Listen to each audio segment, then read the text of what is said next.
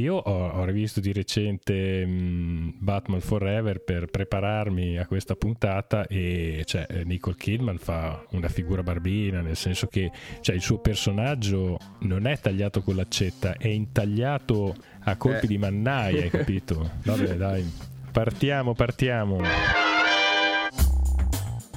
Trame strane, cinema dagli affetti speciali.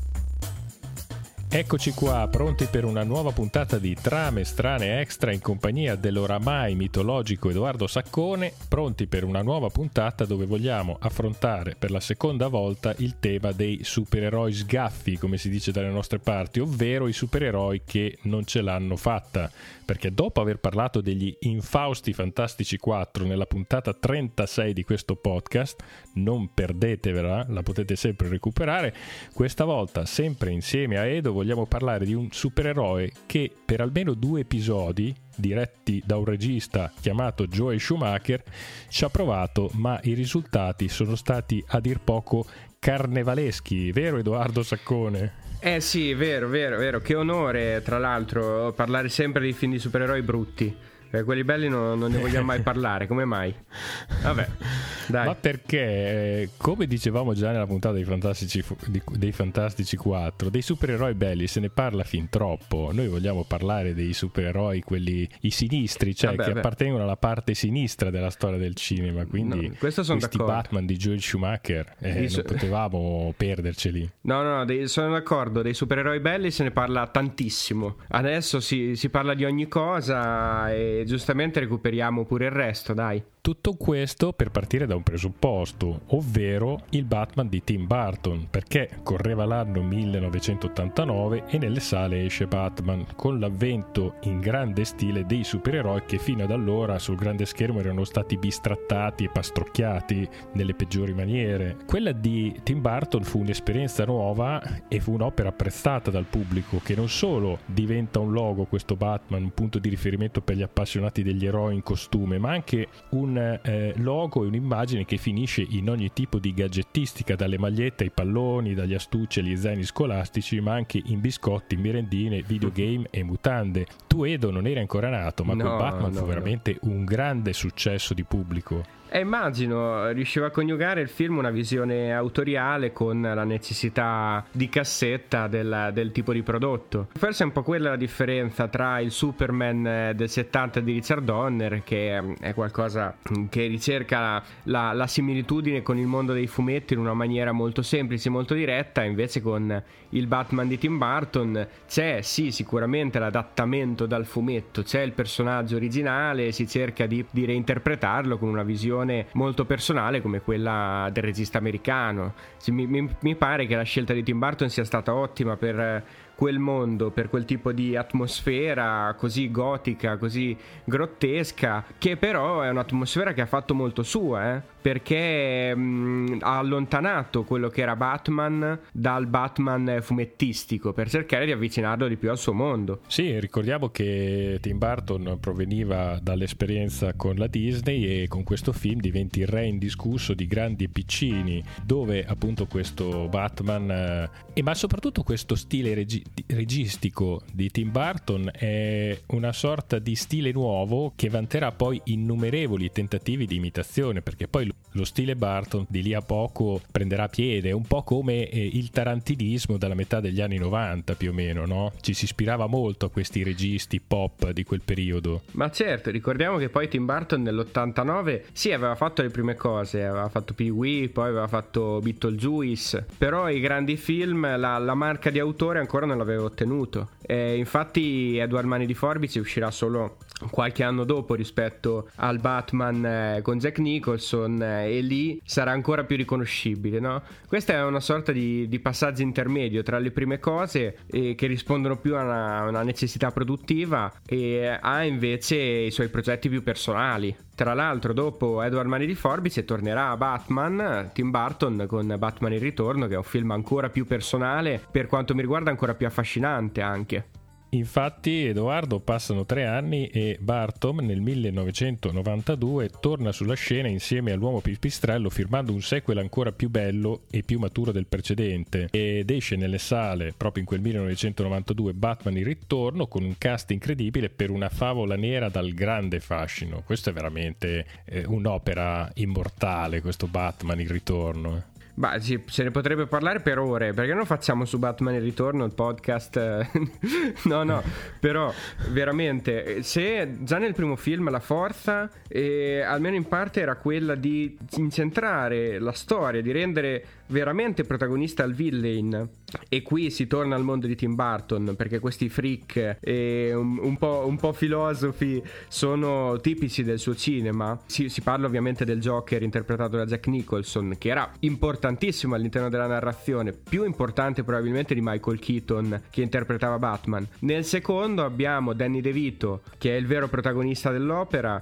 Abbiamo Michelle Pfeiffer che interpreta Catwoman e poi ancora il, il, vero cattivo del film che è questo Ma- Max Schreck interpretato da Christopher Walken no? quindi c'è questo, questo, grande palco di personaggi bartiani e un'atmosfera ancora più cupa ancora più consapevole il film è memorabile si apre con un'apertura che ormai è tipica del cinema di Barton perché ormai Barton conosce le regole del suo gioco del suo stesso gioco ed ha questo finale memorabile tra le altre cose con eh, i pinguini assassini che lanciano missili e poi in mezzo ci sta il circo. Ci sta veramente qui tutto il suo mondo a partire da Danny DeVito che poi tornerà più volte a lavorare con il regista che qui è, è forse una delle interpretazioni più memorabili della sua carriera nel ruolo del pinguino il brand funziona, ma la Warner vuole alleggerire il peso esistenziale del supereroe e così, in concomitanza con un periodo storico che vede gli Aqua e le boy band scalare le classifiche musicali di tutto il mondo, si decide di trasformare Gotham City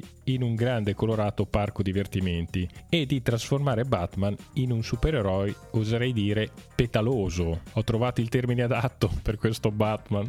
Ma sì, sicuramente la prima, la prima cosa che emerge, il primo aspetto che noti guardando il primo film di Joel Schumacher eh, di Batman, che è Batman Forever, è il fatto che mh, mm, sta parlando a un'altra fascia di pubblico non più un pubblico adulto, ma principalmente un pubblico giovanile. E non solo giovanile, molto giovanile, cioè i ragazzini.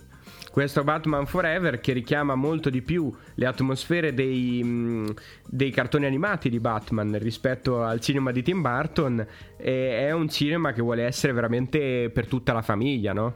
Allora, a questo punto parliamo del primo Batman di Joel Schumacher eh, del 1995 che eh, vede Bruce Wayne interpretato dal grande Val Kilmer, grande o piccolo, non lo so, cosa ne pensi di questo Val Kilmer in due parole? a me non ha mai convinto non so, tantissimo. pareri contrastanti. Eh. Tra l'altro è appena uscito un documentario che si trova su Amazon Prime Video, che si chiama Val, in cui ci sono tutte le sue riprese fatte nel corso della, della carriera, sono centinaia di ore di riprese che hanno eh, tagliato in due ore di film con eh, il suo commento e dicono che sia un materiale molto, molto interessante. E se lui che ripercorre un po' tutta la sua carriera. Forse dovrei vedermi quello per farmi un'idea più chiara di quello che è Val Kilmer. Perché è veramente difficile da identificare. Me lo ricordo nel Santo, me lo ricordo in Hit la sfida, un, un film straordinario di Michael Mann, no? E però mi ricordo tante interpretazioni un po' più all'acqua di rose, diciamo. E quindi ripercorrendo la trama di questo Batman Forever, Bruce Wayne eh, ha due nuovi nemici personalità schizofreniche e dalla doppia vita come lui. Due facce, che è interpretato da Tommy Lee Jones, ex procuratore trasformatosi in un super ladro, ed Edward Nigma, interpretato dall'eclettico Jim Carrey, inventore di una macchina che manipola le onde cerebrali. Ma Batman questa volta ha anche un aiutante, il giovane acrobata Dick Grayson, che poi diventerà nel corso della storia Robin. Questo Dick Grayson, alias Robin, è in cerca di vendetta dopo che due facce gli ha ucciso la famiglia. E dulcis in fondo, eccola qua a apparire la nostra psicologa Chase Meridian, ovvero Nicole Kidman, che si innamora di Batman ma snobba Bruce Wayne. Eh, qui c'è il grande, il grande dilemma di eh, chi c'è dietro la maschera, di chi ci innamoriamo. Insomma, qui psicologia spicciola a go-go in un certo senso, vero Edo? mi sono venute in mente un paio di cose mentre stavi dicendo la trama.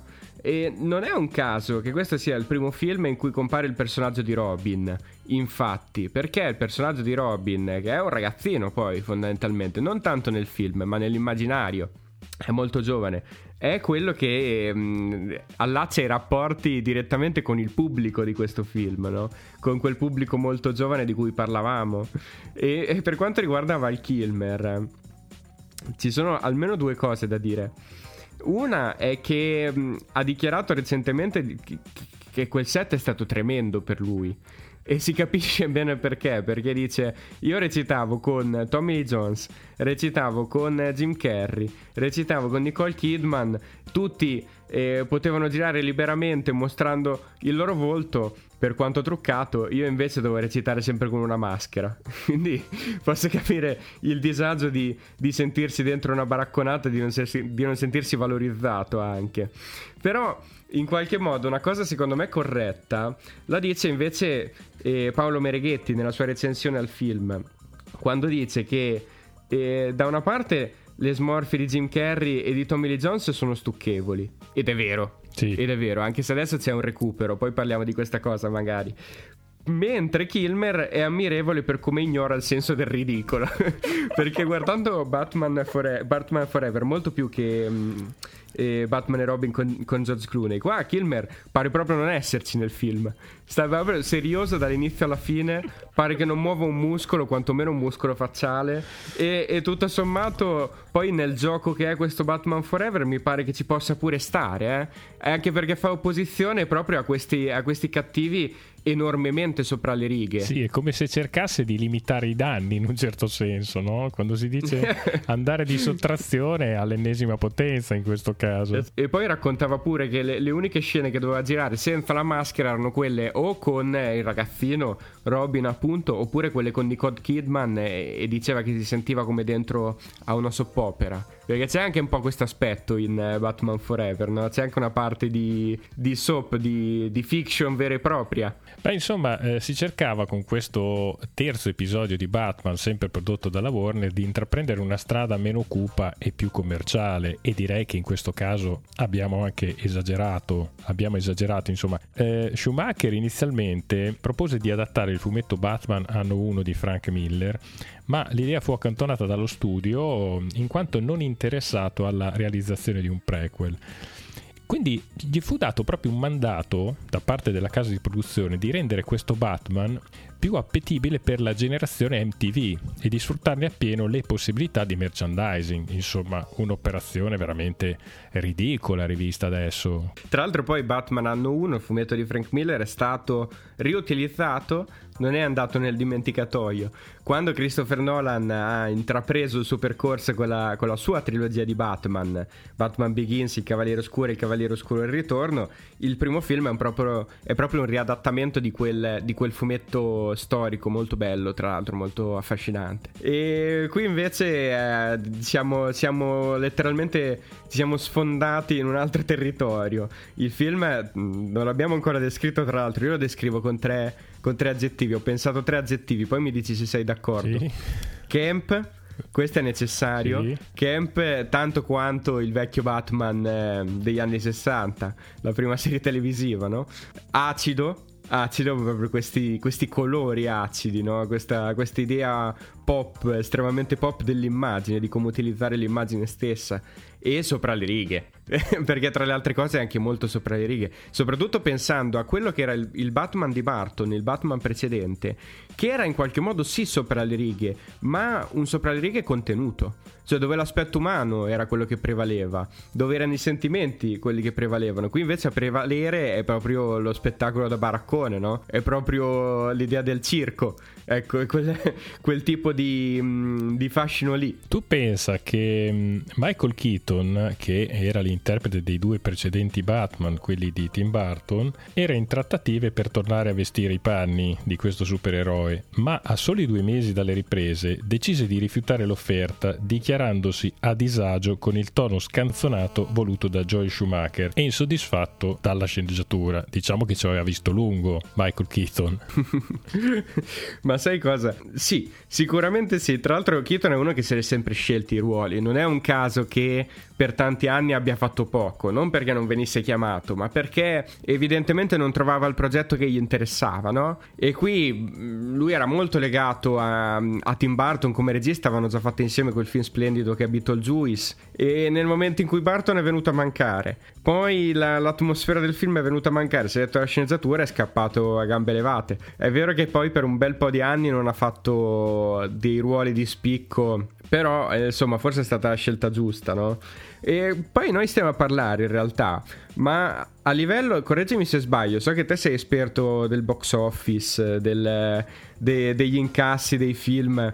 E a livello commerciale, questo Batman Forever non è andato così male, no? No, assolutamente. Mi sembra, ass- mi ero segnato il dato. Qu- quanto aveva guadagnato? 336 milioni che è molto per i tempi, a fronte di un costo molto alto comunque, che era di 100 milioni circa. All'epoca questo film riscosse un grande successo di pubblico, addirittura ottenne tre nomination agli Oscar, miglior fotografia, miglior sonoro e miglior montaggio sonoro. Vabbè, non erano premi artistici, erano premi più tecnici, ci può stare. Quindi si confaceva molto con quell'epoca storica. Eravamo nella metà degli anni 90 e secondo me c'era sempre più voglia anche un po' di leggerezza e anche di stupideria in un certo senso, tra virgolette, per cui si confaceva abbastanza questo periodo storico, no? Come dicevo prima, in quel periodo stavano nascendo anche il fenomeno degli acqua con queste canzoncine per bambini che ascoltavano anche gli adulti, c'erano le boy band di allora, c'erano i Take Z, adesso io non me li ricordo tutte perché le seguivo così, insomma, un po' in qua e in là. Il periodo è della MTV, no? Che stava, stava, stava crescendo Certo. questo fenomeno dell'MTV, il video musicale sempre più leccato, sempre più eh, colorato, insomma, sempre più superficiale in un certo senso. Quindi, secondo me, si adattava molto bene a quei tempi. Però, insomma, con dei film così non fai la storia del cinema, sono film usa e getta, come poi ne abbiamo visti sempre di più da quei periodi in avanti, ai giorni nostri. Abbiamo fatto questo parallelismo tra eh, i, primi film eh, di Batman, eh, in particolare questi di Joel Schumacher, e quella che è stata l'evoluzione più marveliana del cinema di supereroi, che trovo, trovo giusto, perché in qualche modo se da una parte la DC, il mondo della DC Comics, a cui appartiene anche Batman, di solito si sposta verso territori più umanisti e cupi, come i film di, Ti- di Tim Burton mostravano molto bene, perché sono supereroi che si prestano ad approfondimento psicologico, a una visione eh, cupa e cinica del mondo. Questi, questi film di Joel Schumacher invece sembrano andare nella direzione opposta, no? sembrano andare effettivamente verso quelli che saranno prima eh, i Spider-Man di Sam Raimi e poi dopo eh, Hulk e Daredevil e poi la creazione di tutto il cinematic universe. Quindi in qualche modo sì, potrebbe aver anticipato i tempi, no? Quello che fa strano però è il tono del film. Ecco, non tanto mm, la, la- la fascia di pubblico che cerca di avvicinare, che poi è esattamente quella della Marvel,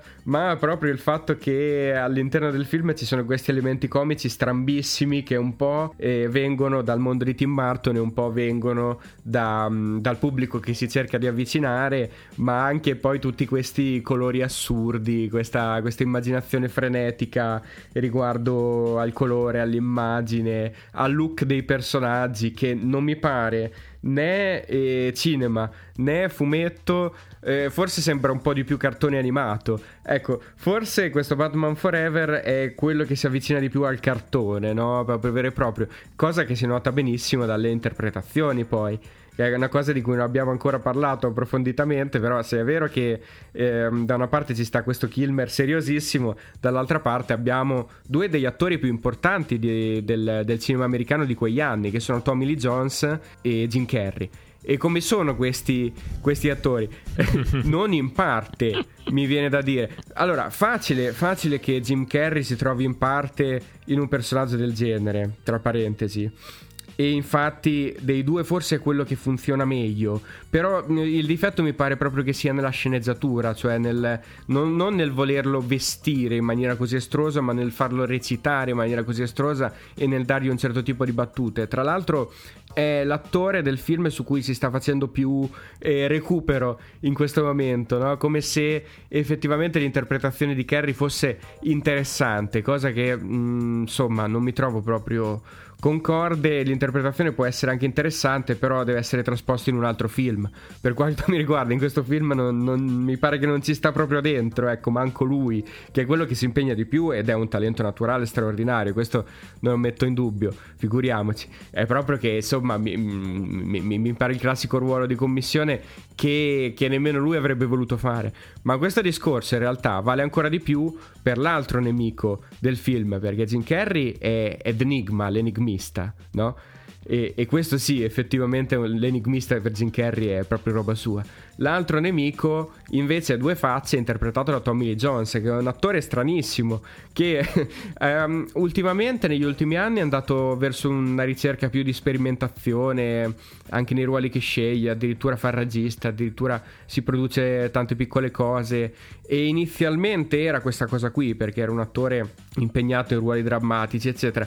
Ma negli anni, nella seconda parte degli anni 90 è finito a fare tutta una serie di progetti come questo e come i Men in Black. Eh, di cui il primo funzionava particolarmente bene, figuriamoci, oppure il sequel del fuggitivo, insomma, faceva un po' tutto quello che gli capitava. E, e, non, e, non, ci si trovava nemmeno bene, secondo me. Quindi a un certo punto ha smesso e è tornato a fare le cose che gli piacciono. Ecco. E due facce, questo, questo Tommy Lee Jones nel film è un po', ecco, un, po', un po' caricaturale. A Jim Carrey riesce meglio, forse a Tommy Lee Jones riesce un po' peggio. Vorrei fare anche una citazione interessante. Allora, dopo la disnetta di Michael Keaton, eh, si decise di cercare l'attore per fare il nuovo Batman e ci scelse Val Kilmer, allora 34enne. Al momento della chiamata si trovava in una grotta di pipistrelli in Africa, te pensi un po' eh, i giochi del destino. Ma eh, per interpretare questo nuovo Batman furono valutati come eredi al mantello anche Daniel Day-Lewis, Ralph Fiennes e William Baldwin. Te immaginati se Daniel Day-Lewis nel 1995 avesse interpretato questo orrendo Batman Forever. Sì, vabbè, distruggeva una, una, carriera straordinaria, distrutta. Vero? Ma ehm, sì, fu, fu, valutato da Daniel Day-Lewis, ma non penso che lui valutò mai. Cioè, non, so, non so, nemmeno se, se rispose, perché conoscendolo insomma, da lì a qualche anno ha fatto la cosa più diversa possibile, cioè è andato a fare il, il calzolaio a Firenze, no? Se ricordi, alla fine degli anni sì, 90. Sì, sì, assolutamente. Quindi figuriamoci se gli interessavano queste cose. Caro Edo, passano due anni, siamo nel 1997 e al cinema il nostro Joel Schumacher colpisce ancora perché esce il film Batman e Robin.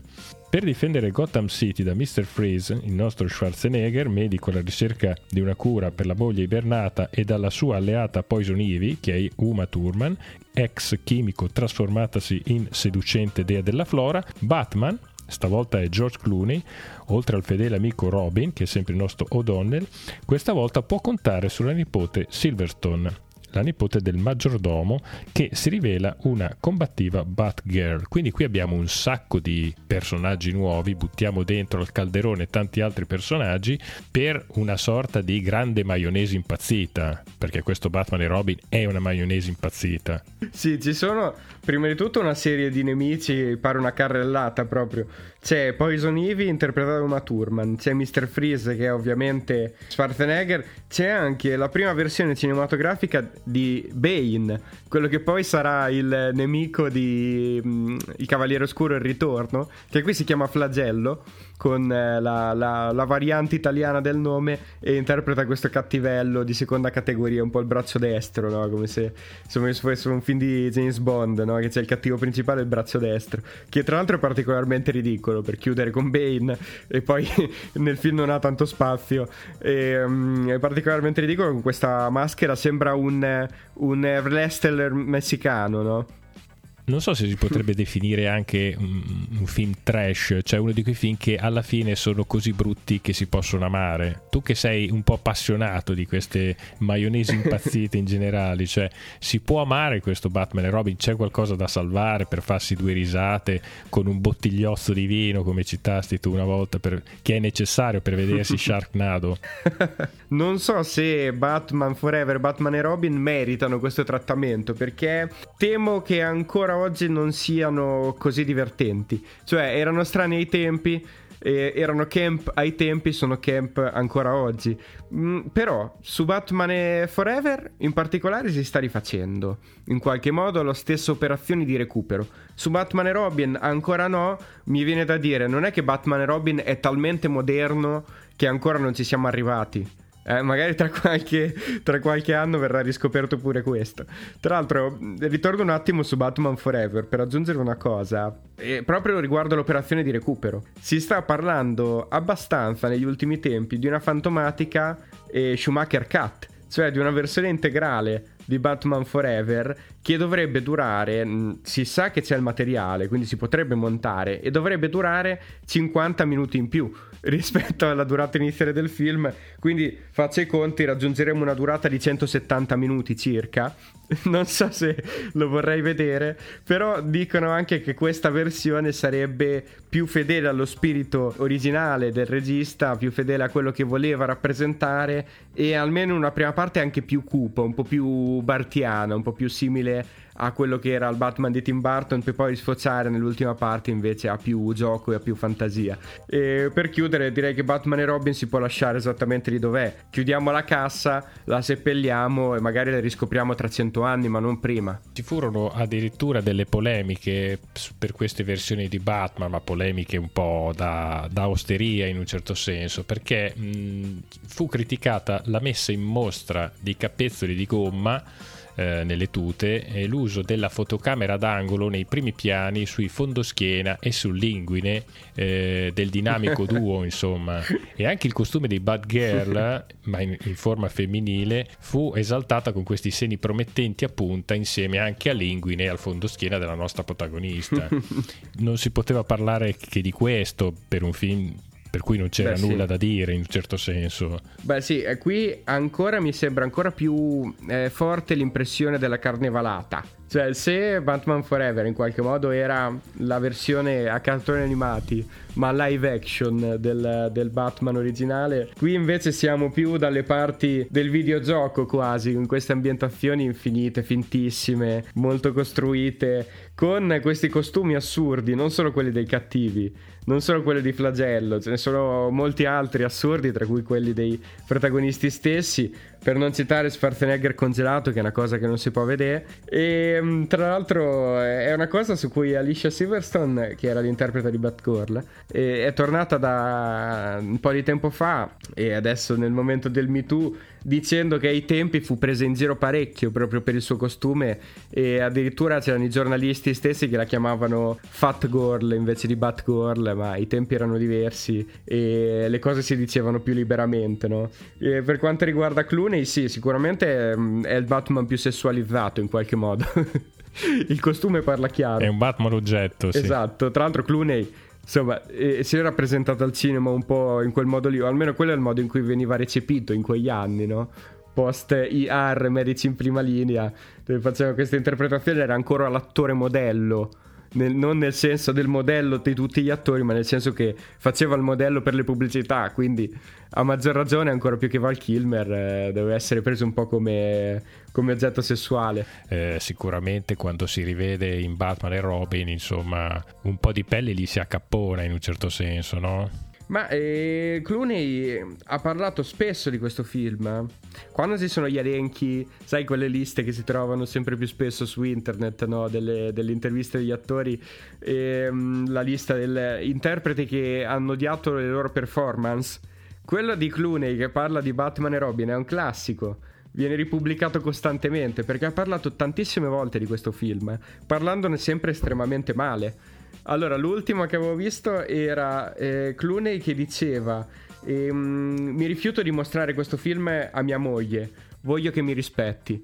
Che già rende, rende, l'idea, ma ce n'erano tanti altri. Aveva fatto un'intervista all'Howard Stern Show un po' di tempo fa dove ha detto: eh, Io in Batman e Robin ho recitato da far schifo è un'interpretazione inguardabile, terribile, la sceneggiatura è scritta male. Tra l'altro la sceneggiatura era di Avika Goldsman, che era uno sceneggiatore, è ancora in vita, è molto importante, americano. E Clooney dice, pure lui si vergognava di questo film e ancora, e pure Schumacher ha detto, um, Schumacher stesso ha detto sì no, eh, questo film non ha funzionato, lascia stare.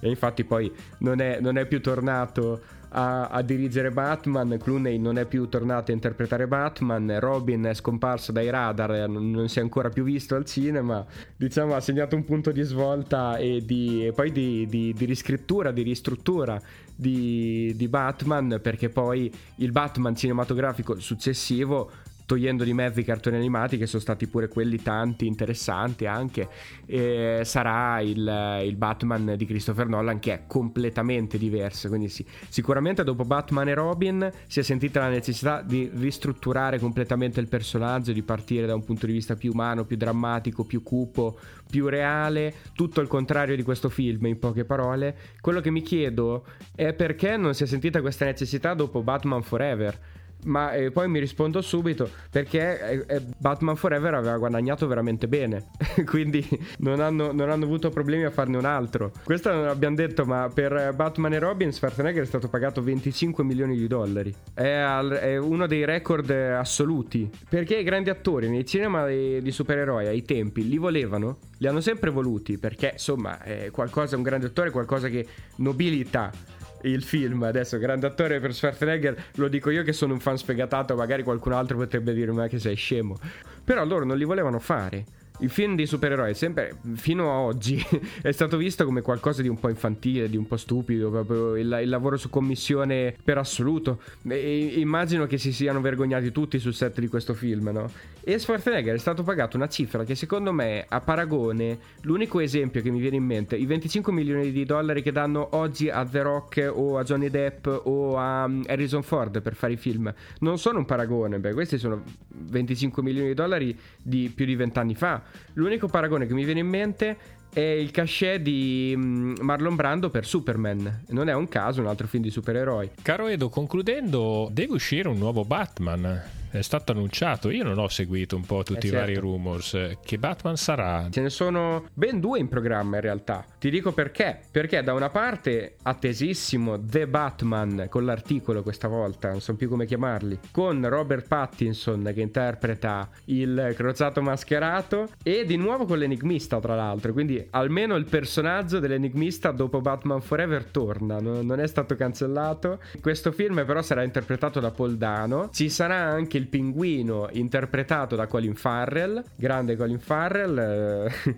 nel, nel, ruolo più, mm, almeno fisicamente più strano della sua carriera. Sono uscite le prime immagini del film, è assurdo il lavoro che hanno fatto di trucco su di lui. Poi ci saranno ancora Catwoman, anche qui c'è un bel po' di, di gente. E invece pare che manchi di nuovo Robin. Robin proprio non lo riusciamo a recuperare al cinema, non so come mai. Comunque di questo The Batman è uscito il trailer da poco, sta interessando molto i fan della DC, il fan del supereroe, ma in generale un po' i fan di tutto il cinema americano commerciale perché mh, mm, è un progetto che è piaciuto da subito. Qui sembra che eh, questo Batman torni ad essere molto cupo, ancora di più rispetto agli ultimi Batman che abbiamo visto al cinema, quelli di Ben Affleck, fondamentalmente, quelli del, dell'universo condiviso DC.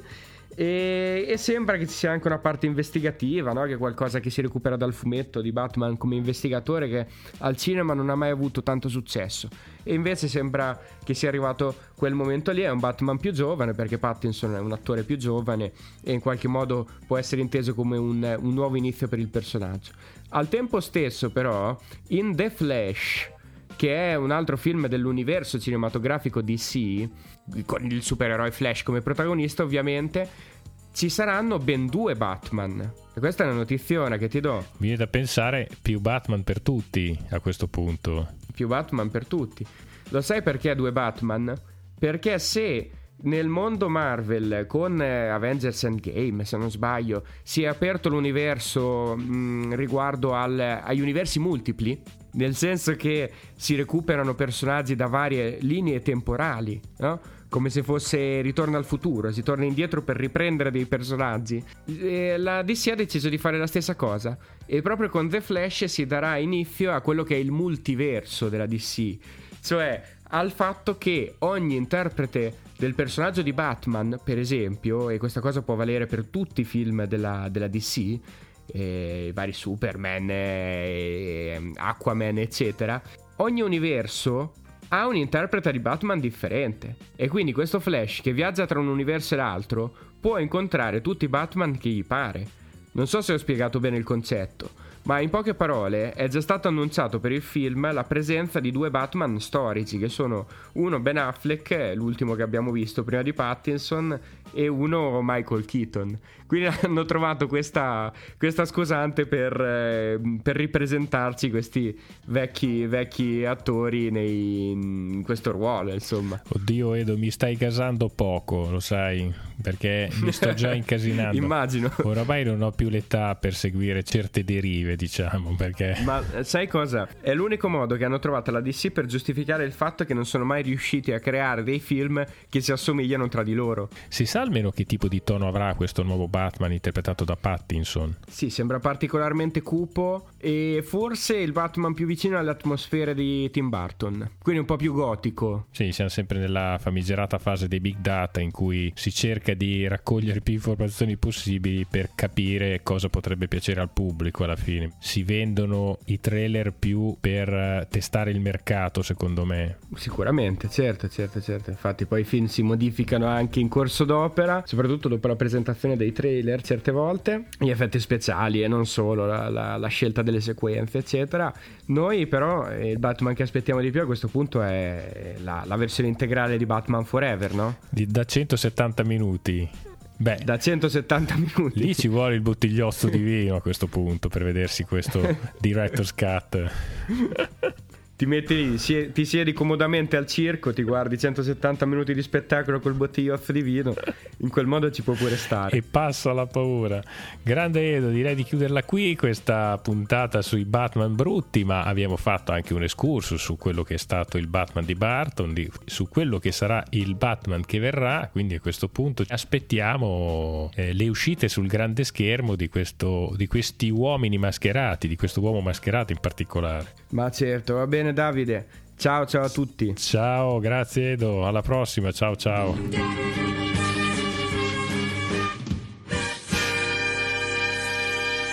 Trame strane. Cinema dagli affetti speciali.